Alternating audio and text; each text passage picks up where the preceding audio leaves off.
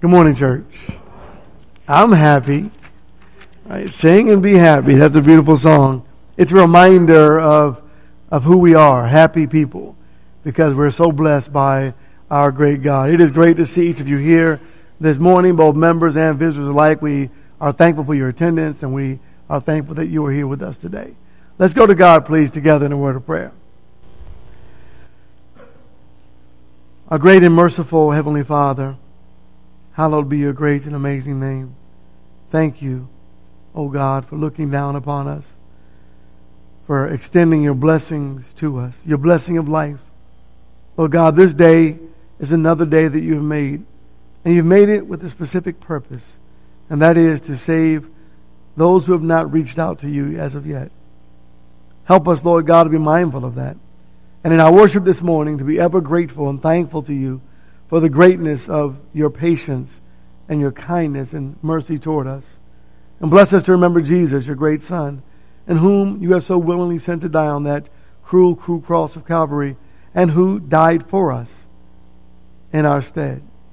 Bless us, Lord God, to be the people you would have us to be, to keep our minds focused only on you during our worship service, to rid our minds completely of worldly thought, and to honor and lift up Jesus, your great Son and song and praise and the reading of your word. These things we do ask and pray and thank you for in that wonderful, magnificent, most awesome, holy, and blessed name of our Lord and Savior Jesus Christ. To be thy will. Amen. We're going back to the book of Second Kings. Last week I mentioned Second Kings in our sermon regarding the fall, the fall of Israel. You know, why did Israel fall? And then the the lessons we learn from Israel, um, those are the same reasons that we as a church could fall. The light of Israel was continually growing dim, and eventually it went out. They became terribly weak in their walk of faith. And instead of being monotheistic, they became polytheistic. They worshiped every God that was imaginable back in those days. And all of their spiritual wickedness and evil just was so apparent. God eventually just wiped out the northern tribe. 2 Kings 17 is a chapter that highlights the reasons that Israel was taken away into captivity and the northern kingdom was destroyed. Verse 6, please. In the ninth year of Hoshea, the king of Assyria captured Samaria and carried away into exile to Assyria and settled them in Halah, and Habor on the river of Gozan and the cities of the Medes. Now this came about because the sons of Israel had sinned against the Lord their God, who had brought them up from the land of Egypt from under the hand of Pharaoh, king of Egypt, and they had feared other gods. It's kind of interesting to me that God in Egypt destroyed all the Egyptian gods. God took Israel, He brought them into Canaan and destroyed all the Canaanite gods. and Israel still worshiped and feared the gods that were destroyed. Now, that may not seem like a lot to you, but in that day and time, the God who was victorious was the God whom they served. So why would they leave the God who was victorious and serve the gods who lost in the battles? It's the complete opposite of their own dogma or doctrine. They feared these gods, and in verse 8 says, and walked in the customs of the nations whom the Lord had driven out before the sons of Israel, and the customs of the kings of Israel which they had introduced. I think there's a great message in here. When you get rid of sin in your life, get rid of it. Right? Because the remnants of that of that sin, those those idolatrous ways, they kept them. And it's plagued Israel even even to this day. So here's what happened, 735 BC the northern kingdom was carried away by Assyria. They were, had gone into battle, Sargon comes along and he, he claims captive, if you will, over 29,000 Jews, takes them off into captivity. Israel is no more. They're done. All because of their wickedness and their evil. Why did Israel fall? Last week we talked about three things. We talked about they fell because of a lack of knowledge. They fell because of pride. And they fell because of their spiritual unfaithfulness. Now I want us to go back to Hosea and pick up there with their spiritual unfaithfulness. What was going on in the hearts and the minds of the people of the day. Hosea chapter 6, please. And I would like to begin in verse 4. What shall I do with you, O Ephraim? What shall I do with you, O Judah? For your loyalty is like a morning cloud and like the dew which goes away early. Another word for loyalty there is loving kindness. Right? Their loyalty, their loving kindness, their, their faithfulness to God was like, like the cloud in the morning. You wake up and it's beautiful, and as soon as the heat begins to arise, the cloud goes away. They, they were like, if you will, the dew that's there in the morning and then quickly goes away. They just didn't care about God. They didn't have enough energy in their spirituality to hold on to God for the day. They served all those other gods, those idol gods. You know what the difference is between God, the God of heaven, and the idol gods? Here's the major difference. An idol God allows you to make up the rules. Right? You give the commands. It's all about you. But the Creator, He makes up the rules. And we have to submit. Submission seems to be a struggle uh, for the people of God. It has been from the days, very from the very beginning, to submit to God. The idea of being in complete submission to our Lord. The struggle is there and the struggle is real. And so Israel said and thought to themselves, well, why worship the God who gives the command when I can be the God who gives the command. Remember what God said, you know, Adam and Eve, the tree of the knowledge of good and evil, thou shalt not eat of it. What was the problem? What was the whole the whole thought? Wait, Satan said, You you're gonna be like God. Wow. I can be like do we still struggle with that type of pride, church? So here's the consistent pattern of man, right? When you have this, this idol that is in front of you, turn to chapter 7, please. And, and you can, you can serve this idol that you've made yourself, right?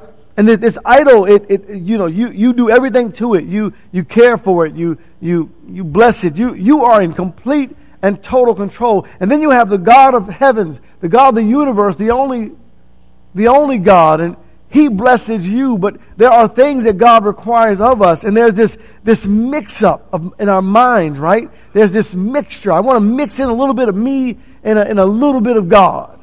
Or maybe a whole lot of me and a little bit of God. Or, or whatever the mix up is. Israel struggled with that. Chapter 7, please, in verse 8. Ephraim mixes himself with the nations. Ephraim has become a cake not turned. In other words, Ephraim was like in this bowl, this cesspool of evil, and, and they, they had made their minds up they weren't going to do anything. Uh, that, that, was the first problem. They, the, the, the, the, cake wasn't even turned. I mean, it just, it, all the ingredients were in a bowl and it just, it just sat there.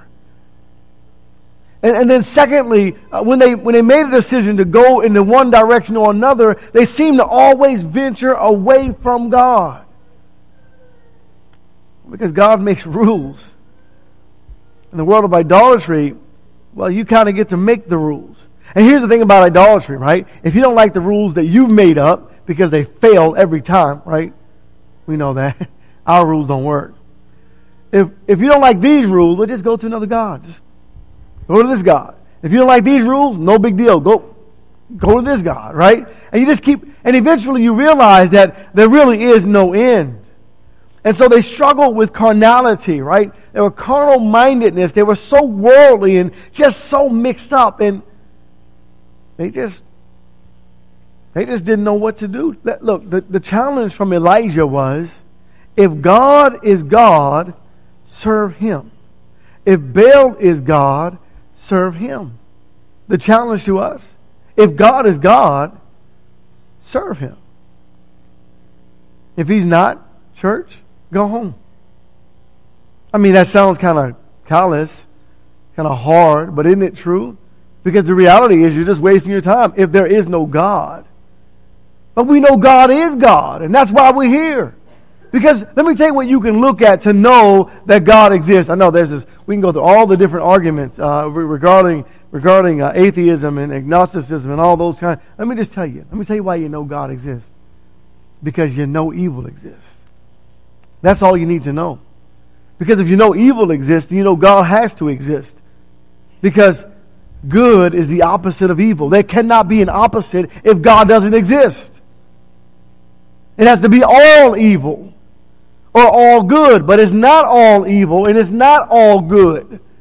So subjectivism isn't a reality in the sense of truth, but rather something that just moves on and changes with the time. But objectivism doesn't change. And so we serve the one true God. Israel, they were all mixed up. And here's what they were mixed up in. Chapter 9, please, in verse 9. They were mixed up in depravity. Corruption, basically, right? Corruption. There was so much corruption. We look at the government and say, look at all that corruption. We, we look sometimes in the corporate world and say, look at all that corruption. We look at the church and we say, look at all that corruption. Let it not be spoken of in the Lord's body, in the church, that there is corruption amongst us. Chapter 9, verse 9, listen to what it says. They've gone deep in depravity as in the days of Gibeah, he will remember their iniquity. He will punish their sins. Turn back, please, to Judges chapter 19. When, when you think of, of, of the text, you say, well, okay, they, they've gone into Gibeah, and so what does that really, what does that really mean? I mean, how far will this corruption take us, right? Uh, well, they, they became like the people, if you will, that there was no king in the land. So everyone did what was right in their own sight. This is what happens when we live by subjectivism, right? We just, we just do whatever we want to. Whatever is right in my eyes, that's right and that's good. It's kind of where we are in America today, isn't it? Right? Everybody's kind of going their own way. We're doing our own things and just, I mean, we're, I don't even, it's hard, it's hard to think about Jesus in the midst of all this corruption. And the beautiful thing is you have to force your mind to stay focused on God, right? Right? But that's the effort that must come to pass. Now look, when we allow our, our minds and our world to be, to be ruled by corruption,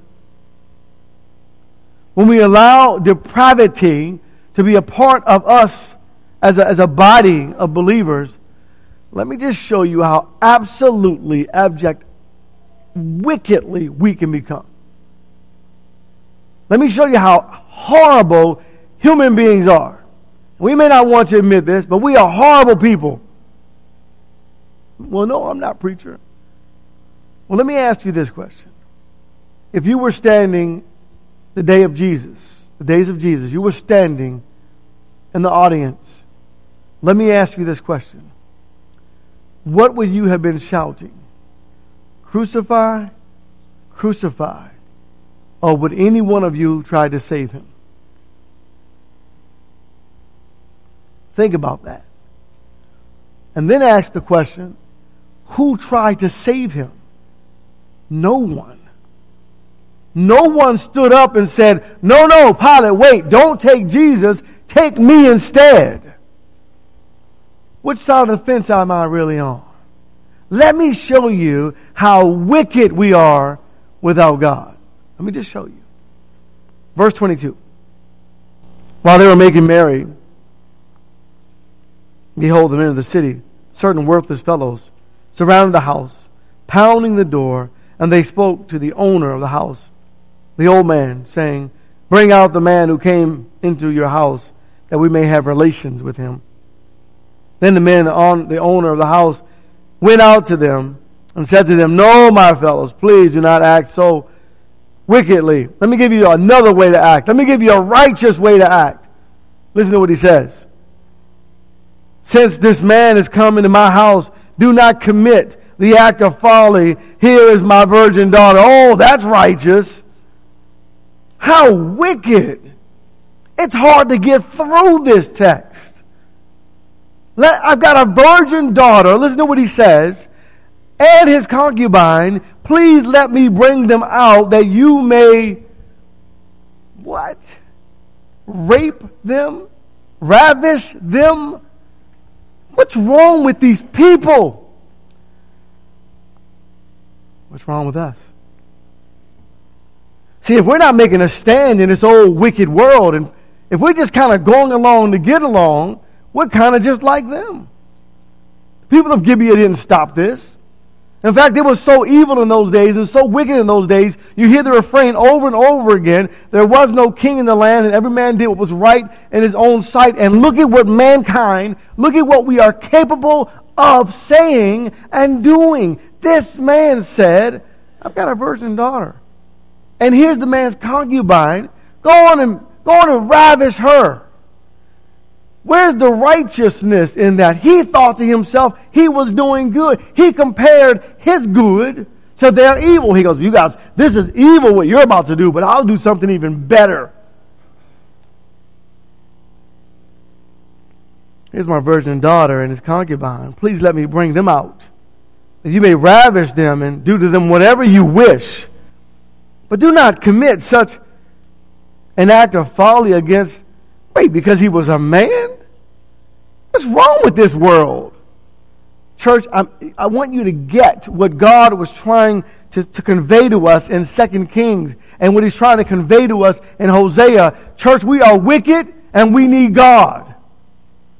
And until we can humble ourselves and admit that, nothing's going to change. Do we even need Jesus? See, I look, I think sometimes too highly of myself. You know, I think, oh, I, I don't need Jesus. Do I need Jesus? Every step of the way, every second, every moment, every day of my life, I need Jesus. Lifting up in prayer to God, help me, God. Help me to be the one who goes against the grain. Help me to be humble though as I walk in that direction. And Lord God, those who are willing to come along, help me to have the strength to do so to talk to them about God. Have you ever been afraid to talk about Jesus? You ever been in a position where you should talk about Jesus, but you've been afraid to talk about Jesus? What are you afraid of? Well, because we know how wicked this world is. And sometimes it's only because we don't want to lose our friends. Look, this man says, I'm going to do something righteous. I'm going to give you my virgin daughter and this man's concubine, and you go ravish her. And then, if you will, in verse 25, but the men would not listen to him. So the man seized his concubine and brought her out to them, and they raped her and abused her all night until morning, and let her go at the approach of dawn. You don't see anything wrong? I know. Of course, brother, we see something wrong with that. That's just one sin. Do you know how, do you know how many other things they were doing in that day? And then God speaks through Hosea and he says, Hosea, I want you to know, I want you to tell the people, Israel, that's exactly what you are doing today. You, you guys are just as corrupt as they were. Oh no, we're not God. I wonder what God would say to us. And the Bible goes on to say in this text, and as the day began to dawn, the woman came and fell down at the doorway of the man's house where her master was until full daylight. You know what happened? She, she died. They murdered her. They're ravishing her. The man got up in the morning and said, Hey, get up, let's go. I mean, it, it, showed there was no sympathy, there was no concern, there was no, I mean, there was just, it's just callousness, just evil, just, just wickedness. And I tell you, when you read these scriptures, turn back to Hosea, please, and you, and you get an understanding of what God is looking at. And God, as He sees Israel and what He's saying to them, if you don't turn around, I'm going to send you off into captivity. And they went off into captivity, was ultimately destroyed. And Israel is no more because they were just like the world of evil. And when you read the text, you have to, you have to let, you have to let the Bible speak. What is God saying? Right? What is God, what is God saying? The fall of Israel? Yeah, they were supposed to fall, right? Now, now what's, what's, what's easy is, it's easy to read about Israel and say they were supposed to fall because they were so, so wicked and so evil and would any, would any of us dare say we're supposed to fall? No, well, we, we're not like them. Really? Really?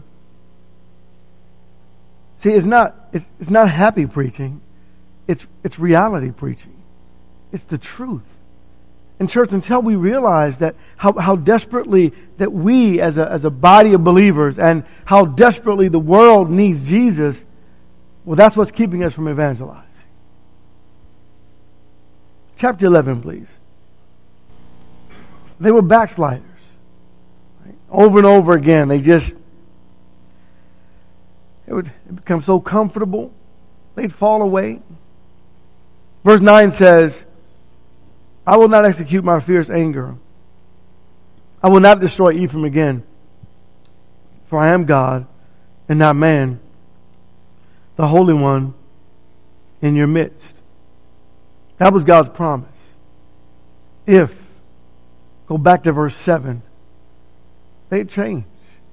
If they would recognize their own, their own ways. Verse 7 says, So my people are bent on turning from me, though they call them to the one on high. None at all exalt him. How can I give you up, O Ephraim? How can I surrender you, O Israel? How can I make you like Admah? How can I treat you like Zeboim? My heart is turned over within me. All my compassions are kindled. I will not execute my fierce anger, and I will not destroy Ephraim again. For I'm a God, not a man, a holy one in your midst. And I will not come in wrath because I love you so much. And that, and that what he's, and he just told you how bad they were, how wicked they were, how evil they were. And then he shows you how great he is. And if that isn't enough, all of us could turn today, right? I want to give you a solution. I want to get to the solution here. And, but let me continue to set this up first. Chapter 13 and, and verse 2. Their sin and their idolatry was just, and, and now they sin more and more and make for themselves molten images, idols skillfully made from their silver, all of them the work of craftsmen. They say of them, let the men who sacrifice kiss the calves. And it just, it just goes on. This, this, this, we're going back to Second Kings and then we'll, we'll get to the solution and be finished this morning. Um, they continue to sin over and over and over and over and over. It's like a song. You know, you could, you, would we sing that song in worship? I, you know, we, we keep talking about Jesus' love. He keeps blessing me over and over and over and over again. He, he, he loves me over and over and over and over again and we just keep sinning over and over, we wouldn't say that. We wouldn't. That wouldn't be a fun song, would it? Go read the song of Moses. God said, "Teach the people this song." You keep sinning over and over and over again. Chapter 17. But God keeps loving us. He continues to love us and love us and love us. And we take that for granted, don't we? Isn't that what we're doing? we know He's going to forgive us, so then it's okay to sin. No. That's not right. Chapter 9, 2 Kings, chapter 17. The Bible says, And the sons of Israel did things secretly which were not right against the Lord their God. Moreover, they built for themselves high places in all their towns for watchtower, from watchtower to fortified city. They just, they just kept going. Why? Well, you know, I remember when, when I was learning the gospel and I was reading the Bible and, and I was looking, I, I learned, I don't know, I started using this word zap. And I, I didn't come up with the word. Maybe someone even, you know, introduced it to me when I was reading and I, I would look at it and I'd say, wow, God zapped him. You know, man, God killed him, right? Someone did bad. Oh, God zapped them. You know, I don't know if it was because I had a hard time saying that God did it because of their, so I didn't understand the, the depth of sin, right? And I would say, "Oh, God, zapped them," and I, and then I thought to myself, "Wow, well, I'm God glad that God doesn't just zap us today because you know we would, a lot of us would be zapped. I, I would have been zapped," and and I kept looking at that, and then then I started thinking, you know, wow, wait a minute, if God zapped us, we wouldn't. Oh, wait a minute, the world wouldn't exist today if God zapped us because of our sins, right? It would have been over a long time ago, church.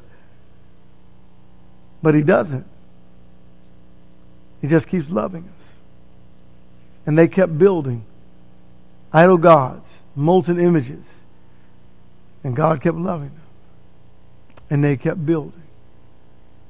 Is love not enough, church? To command or to prick the heart? To, to make me obey God? I didn't say to choose. I said to make me. Like I'm obligated. Right? In verse 12, they kept going. And they served the idols, concerning which the Lord said to them, You shall not do this thing. Yet the Lord warned Israel and Judah through all the prophets and every seer, you know, the preachers. Like right now, y'all, maybe someone, maybe someone's saying, when's he going to get finished? Almost finished. But he, he did the same thing then, see. He kept sending the preachers. And, and then the preachers kept preaching. And the preachers continued to preach and the preachers continued to preach, and the people just killed the preachers. They killed the prophets. They, and he kept preaching and kept preaching. They kept killing the preachers, and they kept just kept kept getting rid of them because they didn't want to hear the message of God. Didn't have time for God. The Lord said, "I kept sending them." And I'm going to continue to send them. Verse 13, yet the Lord warned Israel and Judah through all his prophets and every seer saying, turn from your evil ways and keep my commandments, my statutes according to all the law which I commanded your fathers, and which I sent to you through my servants, the prophets. However, they did not listen, but stiffened their neck like their fathers who did not believe in the Lord their God. Because, see, love isn't enough. Right? Love just isn't enough, church. I don't know. I, I, you know, that's the question. We preachers, we ask ourselves, what is the, what's the answer? You know, how do we get the church moving? How do we stimulate the congregation? How do we, how do we continue in this, in this walk of faith and be an example to the world? And what do we say? What can we preach? What can we do? And shouldn't we just come up here and say, church, you know how much God loves you. Be faithful to Him. Stay away from sin. Be an example. Shine light to the world. Why? Because God loves you. Isn't that enough? Could be a real short sermon. But it wasn't enough. Verse 15. And they rejected his statutes and his covenants, which he had made with their fathers, and his warnings, of which he warned them, and they followed vanity and became vain, and went after the nations which surrounded them, concerning the which the Lord had commanded them not to do like them. And they forsook all the commandments of the Lord their God and made for themselves molten images, even two calves, and made an Asherah and worshipped all the host of heaven and served Baal. Say, oh, preacher, that's just negative preaching. I no, let's get off of that. Right? We don't like to hear. We don't like to check ourselves. Right? So let's get off of that. Let's, let's see if love will motivate us to obey the solution. Second Chronicles, please, chapter chapter seven. Will love stimulate my mind enough to follow the solution and the activity with God? The solution. Solomon is praying to God and asks God for wisdom. God gives promises. I would like to look at verse 12, 2 Chronicles chapter 7. And the Lord appeared to Solomon at night and said to him, I've heard your prayer and have chosen this place for myself as a house of sacrifice. If I shut up the heavens so that there is no rain, or if I command the locusts to devour the land, or if I send pestilence among my people, and my people who are called by my name humble themselves. Oh, okay. I, I can I can do that. Can you, church? You I know you can do that. So so think about this, church. If we all were humble, right, toward each other all the time, I think we're going in the right direction, right?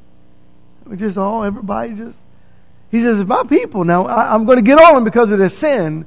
And if they will just do just, just one of these four, if they will, if they will humble themselves, right?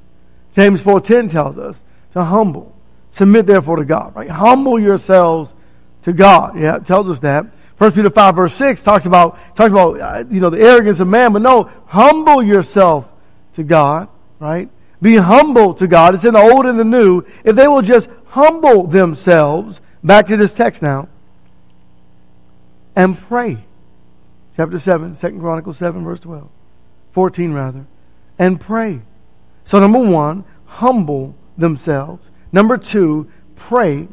Number three, and seek my face. Number four, and turn from their wicked ways. Then I will hear from heaven and will forgive their sin and will heal their land. Proverbs chapter 4, and we'll go. Proverbs chapter 4, and then we'll close this lesson out. If my people who have committed sin will humble themselves, if they will pray to me, if they will seek God and turn away, repentance, from their evil ways, God says, I'll be there.